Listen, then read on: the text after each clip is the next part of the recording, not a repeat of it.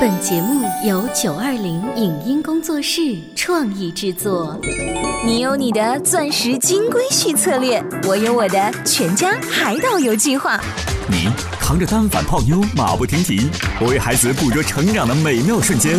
你忽略我的魅力，我会证明这是谁的时代。你否定我的生活态度，我决定我的人生蓝图。帅哥俊男靠边站，有了宝宝的潮爸魅力更爆发。窈窕美女靠边站，有了宝宝的辣妈魅力更火辣。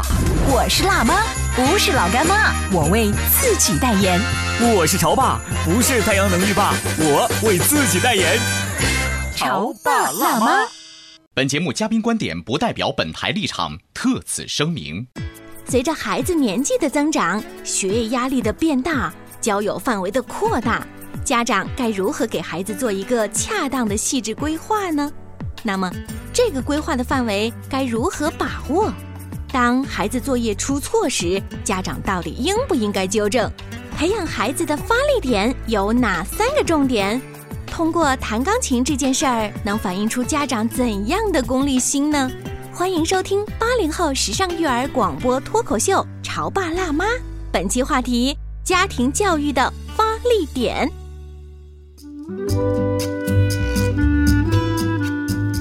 欢迎收听八零后时尚育儿广播脱口秀《潮爸辣妈》，大家好，我是灵儿。我是小欧。今天直播间为大家请来了日新堂家庭教育分享平台的创办人刘洋老师，欢迎。刘老师你好，嗯，大家好。刘洋老师平时呢，不仅要给一些家长做面对面的育儿指导，还会遇到各色的一些案例。呃，我记得昨天我看到了一个这个杂志，他说妈妈在咨询一个专家，他说专家老师您好，我的孩子两岁四个月了，嗯，特别特别黏我，全家谁都不要，只黏我，就我觉得这样不太好吧。结果我就看那个专家特别幽默的回答，他说一个两岁多的孩子，如果他不黏你。那才得担心呢。就是在我看来，这个问题不是问题，是家长过度焦虑了，就是关心的点不太对。嗯，我想，如果我们的育儿问题只是像我刚才举的那个例子，好像一切都非常简单。嗯，但是随着孩子年纪的增长，他学业的压力变大，他的交友面变广了之后，我们要为孩子做更多细致的规划。嗯，所以接下来我们就想请刘洋老师来跟我们聊一聊，在孩子长到差不多。小学教育的时候，你对孩子的规划要更加细致一些。可是有的规划我们做的太细致了，有的又太放任了，这个点如何把握？对，一句话就是你这个圈养啊，嗯，还有是放养啊，很多家长很难说做到一个相对均衡的那个点啊。所以刘老师，我们曾经在节目当中聊过的哈，您是一个有的放矢的妈妈。十九岁的儿子了是吧？有的放矢多好呀！嗯，您给我们带来点不同的观点吧。好，分享点自己的一些过往的经历吧，给大家参考。那么我们经常呃会见到两种场景啊，这个可能我一讲大家就会有同感。比如说呃，老师会让妈妈。讲父母回家对孩子的作业要签字，嗯，对吧？那我们现在呢？我们中国是妇女能顶半边天，妈妈也得上班，辛勤的工作。那么回到家以后呢，吃完晚饭，然后把孩子的作业掏出来，按照老师的要求签字。我们都是这么过来的呀，真的是这样。我们小学，我们小时候是被爸妈这样签字过来的，是这么过来的呀。对的。那么如果是有智慧的爸爸妈妈呢，他可能会就爸爸妈妈看到以后。呃，如果有错误，可能就指出来了。嗯，这个字写错了，那个题写错了，嗯，对吧？算错了，我来纠正你。好了，第二天交上去的作业干干净净，一百分。但是，一到考试麻烦了，同样的题目，作业中出现过的出错了。嗯，然后最后老师跟家长不知道我原因哦，因为平时作业都一百分，这孩子临场发挥不好啊，呃，是因为粗心啦，临场发挥不好。所以我的观点呢，就是像遇到这样的问题呢，我个人觉得应该是检查数量，而不是检查质量。您说的数量就是老师布置这个生字要抄二十遍，我只要看你二十遍抄完了就行。没错。至于你抄的是不是字儿写错了，多一撇多一勾，那我不管。哎也就是说，我们在这时候稍微糊一点，是吧？哎，要装一下。哎，但是我但是你明明看到他那个勾不对，那个数字不对哦。但如果不是百分之三十以上的出错率，嗯，我觉得家长就不要去。但是你们照顾到小朋友的情感啊，嗯，小朋友会觉得，那我写的作业，妈妈。啊啊，二二十遍是吧？好，好，好，小儿子，嗯，就会有一点觉得妈妈或爸爸不足够关心我。哦我觉得，孩子们会不会有这样的想法？我觉得应该，哎，小欧，你小时候是这样的吗？我小时候很怕爸妈他们不签字，嗯，因为老师要求签字，就是像数人头一样，他什么时候会不签字呢？就是呃写的不好啊，嗯，对，或者没有按照爸爸妈妈的要求更改之后，爸妈会故意跟你生气，说我拒绝在上面签字。是，嗯，是这样的，如果孩子作业非常马虎，那么是态度有问题了，那这时候家长是要介入的。嗯，啊，比如说你看你这个字写的东倒西歪的，对吧？呃，或者根本没有一个好的态度。那么如果呢，哎，O OK，态度没问题，但是呢，只是偶尔有几个字或者有一道题出错了，嗯，啊、也不是大面积的问题。我认为家长。就最好就是看数量，不要太在意质量，因为你让他犯了几次错以后，他就有印象了。而且是不是孩子有一种感觉，就是最怕的，嗯，是老师，老师批了红叉叉回来的地对的址比家长啊圈出来。是，的，那老师会不会觉得，哟，这家长真糊，孩子都是这样了，是吧？一加二等于六，你还签了个字儿，你这个家长太不过。那我觉得你这个家长该要坚持的教育观念还是要坚持。是吗？啊、是的，嗯呃，否则的话，你到了初中以后，到了高中以后，你怎么去把握这个质量？你的水平跟不上了呀，嗯，对不对？你不是越俎代庖了吗？所以呢，我们家长的水平现在只能按刘洋老师说的，我们先把握一个量，这量我能看好，还有一个态度。对，这智我现在没水平了。哎，是的，否则的话，你到了初三，化学、物理一上，高中你就更没办法去辅导了。所以我想，在你们家是不是呃很少有 Frank 跟你来讨论具体的课业题目？啊，绝对没有。嗯我记得我有个朋友问他说，也是一个民营公司的老总，说 Frank，你妈妈怎么培养的？他说我妈妈就干了三件事，第一是定目标，嗯，第二是梳理实现路径，第三是配资源。哎呀，这是我们中国中小企业如何成功上市 该走的必经的道路啊。Frank 是自己总结出的这三条吗？我我跟他探讨出来的，啊因为我我在原来在电信工作的时候也带了一个二三十人的团队嘛。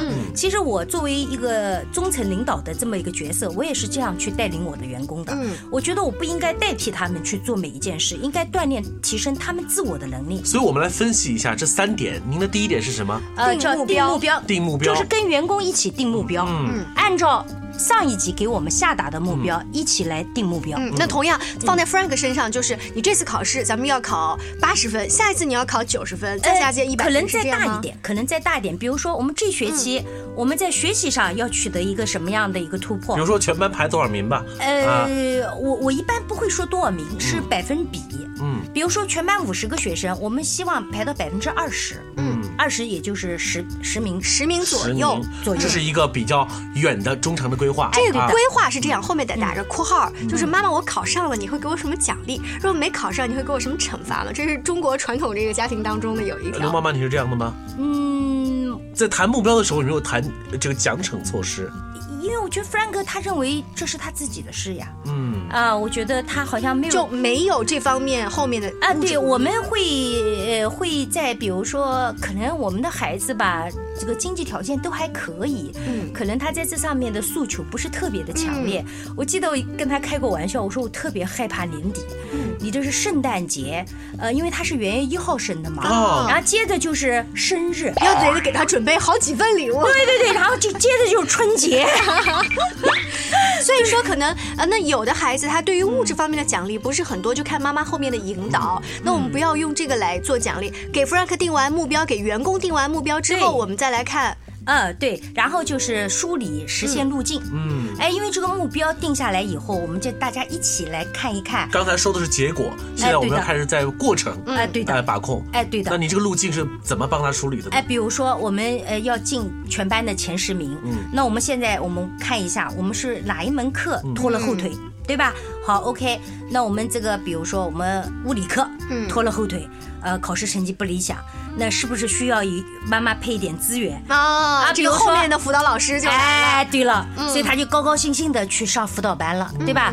那么当然了，绝大多数的情况，学校的教育其实是够的。嗯，或者说，哎，他说妈妈，我需要买一套什么文化书，嗯，呃，辅导书，我要做一做题目。嗯，我说 OK，可以的。这也是后面的辅导啊，对，就很顺其自然了，就不再是我逼迫他的，因为目标是我们自己定的。嗯，呃，而且他认为他所做的一切，我们希望他不是为了父母，真的是为了他自己。嗯，所以我们在呃节目做到这的时候，再强调一下。刚才刘老师总结那三条：定目标、梳理这个步骤路径、路径，还有呢后面的补助资源，哎，配资源，对，资源配置，没错。那其实刘妈妈一直没有说，呃，奖惩措施会是什么？因为刘妈妈给出的理由是什么？因为这些都是他孩子自己的事情。嗯，所以在您看来，一个孩子他获得了一个比较好的成绩，有一个最大的获得感，不是他能够获得什么样的礼物，没错，而是因为他真的取得这样成绩，没错，他应该为。自己取得的这个成绩而感到骄傲。那我的问题来了，就是您的孩子从一开始就认为我上小学一年级，这学习就是我的事儿，他是怎么样有这个观念的？我想现在广播前很多人说，刘老师，你说这个观念我认可呀，我也这么跟我的孩子说呀。可是我儿子还是觉得我要获得九十五分，你必须给我变形金刚啊！就算他不给变形金刚，我也不觉得这个事情。那我也想这个学习成绩是我的事情呀。你知道他最后达不了这个转化，嗯，呃，我觉得适当的奖励也是可以的，没有问题啊。比如说你本来就打算，呃，就是送他一个什么小礼物，嗯，因为我相信现在的爸爸妈妈有的有二宝了，大多数像我们那年代的人都是一个孩子嘛。你考了第一名，妈妈生个弟弟给你看，悲催呀。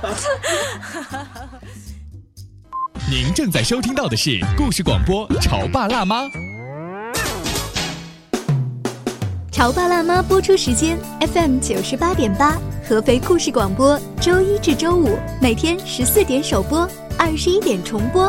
网络收听请下载中国广播、荔枝 FM、蜻蜓 FM、企鹅 FM、喜马拉雅以及苹果 Podcast 搜索“潮爸辣妈”订阅收听。微信公众号请搜索“潮爸辣妈俱乐部”，参与节目互动哦。潮爸到，辣妈。准爸到，育儿专家，请。中国内地首档八零后时尚育儿广播脱口秀，陪你一起吐槽养育熊孩子的酸甜苦辣，陪你一起追忆自己曾经的小世界。潮爸辣妈。本节目嘉宾观点不代表本台立场，特此声明。随着孩子年纪的增长，学业压力的变大。交友范围的扩大，家长该如何给孩子做一个恰当的细致规划呢？那么，这个规划的范围该如何把握？当孩子作业出错时，家长到底应不应该纠正？培养孩子的发力点有哪三个重点？通过弹钢琴这件事儿，能反映出家长怎样的功利心呢？欢迎收听八零后时尚育儿广播脱口秀《潮爸辣妈》，本期话题。家庭教育的发力点。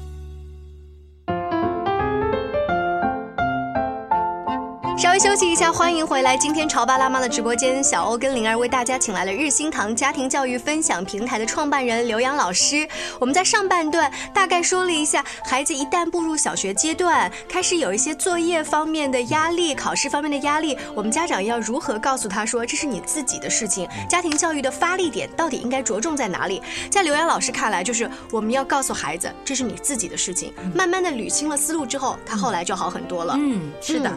呃，刚才我们提到的那个就是家长，呃，要关注孩子作业的数量，不要过过多于关注质量。那么这是一个场景。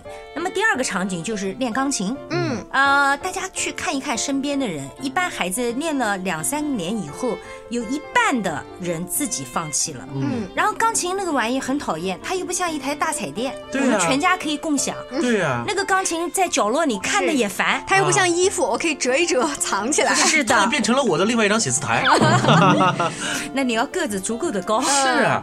就是，所以在您看来，这个钢琴的这个世界也有的聊哈。我想，钢琴可能是因为家长一开始为了完成自己儿时的梦想，把他推上去之后呢，我陪着你一起练。我们身边有一个家长说，他呃觉着自己当年还有一些基本功，他还庆幸自己跟女儿一起两四手连弹，你知道吗？弹到最后不行了，那谱子也看不懂了，放弃了。对对对，您儿讲的太对，这就是我想跟大家呃交流的。就如果遇到老师让你去学，然后再带领孩子，我认为这个方法是值得商榷的。嗯，呃，我还是那个观点，偷点懒，哎，让孩子认为这是他自己的事。那妈妈要作为一个什么角色呢？爸爸妈妈应该是一个陪伴、督促，让孩子坚持。我们把这个事情再捋一下，我们捋到这个事件的最起点、起始点开始。这台钢琴是怎么来的？它为什么会来到我们的这个家庭当中？您觉得呢？是先有蛋还是先有鸡？我们把事情捋一下。我记得我看过李娜，就是网球明星李娜的一期访谈，她就说到，呃，我在九岁的时候，呃，开始打网球，我一直到十三岁。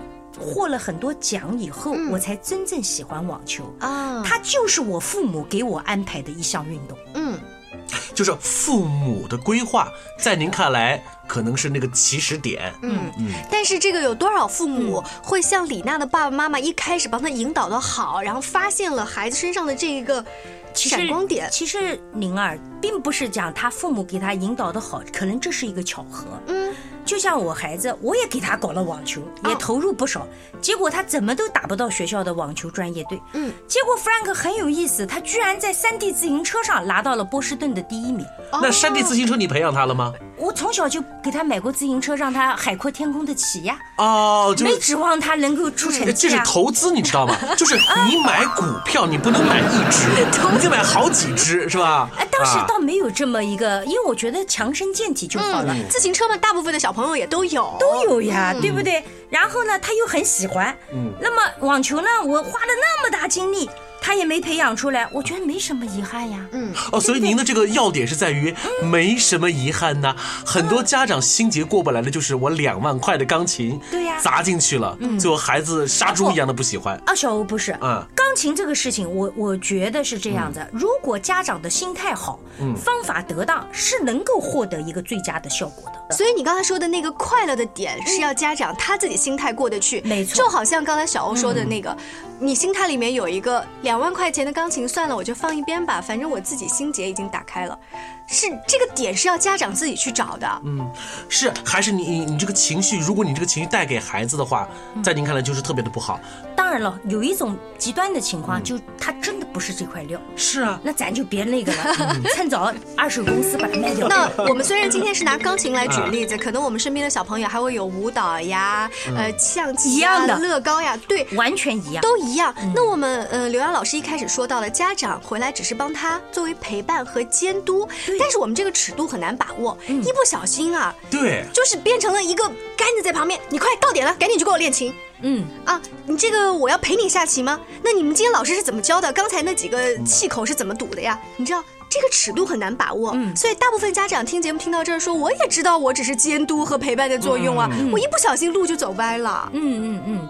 这个呢，我觉得呢，就是说家长要注意自己的情绪。然后呢，我一开始在家庭教育这个呃理念上就崇尚，我觉得那个父母呢，就是要对孩子有一份爱跟责任。我现在是一个十九岁男孩的妈妈，嗯，我到现在都是喊他宝贝的，嗯，所以我觉得呢，尽可能的就是要转换角色。你在单位也许是个领导。是个女强人，但我希望回到孩子的面前，做一个温柔一点的妈妈。那你说这个情绪在钢琴里头怎么施展出来呢？嗯，我觉得只要孩子到了七点钟或者到了八点钟，他就能坐下来弹琴。中间他呀，妈妈我要喝口水，妈妈我要上个厕所都没有问题啊。嗯。但是你要做足一个小时。嗯。哎，或者说四十分钟，或者说半个小时。那么根据老师的要求。嗯。然后有时候呢，一个礼拜回不了曲子，我会安慰老师说没关系，我们下个礼拜再弹一个礼拜。哎，这个所以就没有问题，大家所以就是你你这个妈妈是没有像其他的妈妈跟着老师后面去给小孩压力啊，没有，而是帮他在后面啊缓解压力，甚至于我有时候还给老师缓解压力。我说不着急不着急，我们下个礼拜再谈一个礼拜没关系的。嗯。啊，而且呢功利心也不是很强，因为我根本没指望我的儿子在钢琴上成为像朗朗一样的人，嗯，所以考级不是我们的目标。所以 Frank 从一开始，如果说像一般的孩子说，那妈你又不让我考级，你也不会逼着我变成不是朗朗。我不是不让他考级，是嗯是一切的顺其自然，水到渠成。他爱考就考，嗯不考拉倒。现在也有些家长跟我在做节目聊天的时候是说，我不是希望他考级变成朗朗，就是学就好了，然后享受就好了。但是最后这个后面还孩子是拿个皮鞭不是，最后这个啊孩子他有可能会变成像 Frank 这样，我只要啊享受音乐，也有可能变成妈妈就是练两天就好，反正我也不准备考级啊，就是全部都松懈掉。呃，是这样子，呃，灵儿这个问题提得很好，就是说呢，就是考级不是应该是天天放在心上的，当他达到了一定的级别，咱去考一下就好了呀。嗯，因为我们现在看到一个非常可怕的现象，就八级过的孩子拿到一个曲子居然不会弹不？会弹，嗯，这就很可怕了。嗯，对吧？所以我觉得考级应该是一个里程碑的事件而已，而不是应该天天挂在嘴上放在心里。当然是要考的，嗯我有一个证书有什么不好呢？但是我记得我在小孩子六年级的时候，在家里面举办了一个钢琴音乐会，哦，哎、他邀请了班上二十五个小朋友。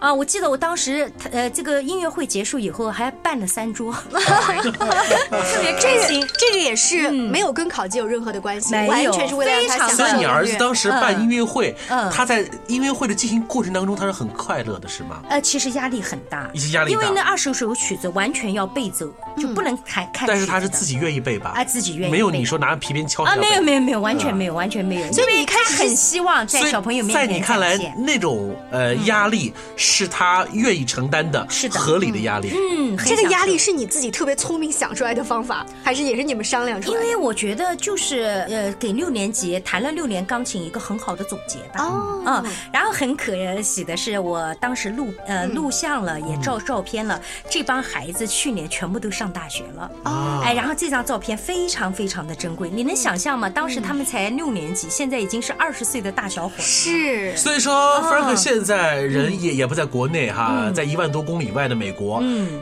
也不再弹钢琴了，呃，会弹的。会弹的。但是现在呢，他对钢琴是一种喜好吗？呃，是这样嗯子，他说，呃，我记得他暑假的时候在康奈尔大学参加了一个暑期的一个项目，嗯，然后呢，就学校附近有一个咖啡馆，嗯，然后咖啡馆那边呢就有一架钢琴，呃，有一百多年了。然后呢，上面留了一个小字条，英文写的，他给我翻译就是希望经过的人能留下你们美妙的琴声。嗯，Frank 为此给我写了一封信。啊，哎，他说，他说我一开始非常的忐忑，生怕自己弹错了音符，会影响到别的学生的交流。啊。但是后来我就很释然了，我非常享受钢琴，就是这个音符从我指尖流动的那种感觉。而且特别是跟一个一百多年的古老钢琴，我很有真的就是这么讲的画你儿子情商可高嘞，难怪他爸呃是夸他说他这个 文章美文呐美文呐。啊。所以我就觉得嘛，就是这个，我觉得应该是素质教育的最佳境界了。所以说到这儿的话，我们再来总结一下今天说到差不多小学阶段家庭教育的一些发力点。第一个点是为孩子制定一些成长的规划，嗯，把这个规划是要按照我们工作日志一样，十年一个大规划，五年一个小规划，再来到月度规划、季度规划，要这样子吗？嗯，呃，我觉得应该是一个按年的吧。嗯按年的有一个长远的规划可以模糊一点。嗯，哎，比如说你真的要早一点决定，呃，你是不是未来呃有可能让他去出国读书啊？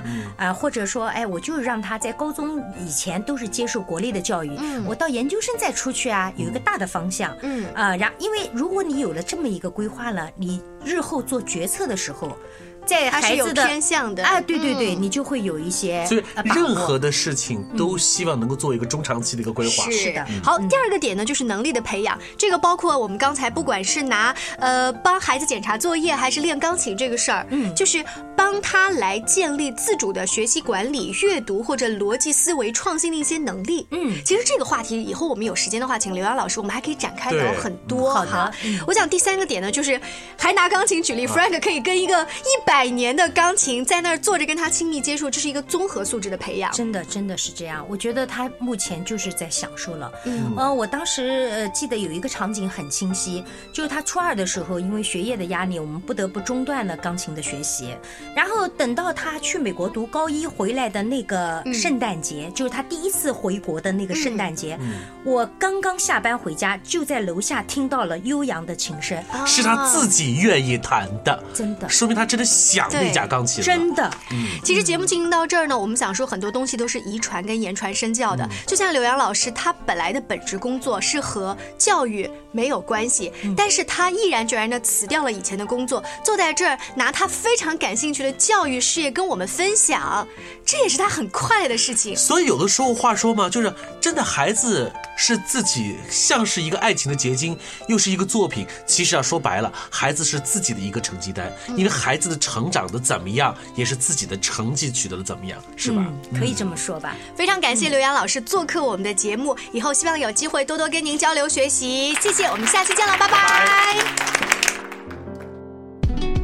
以上节目由九二零影音工作室创意制作，感谢您的收听。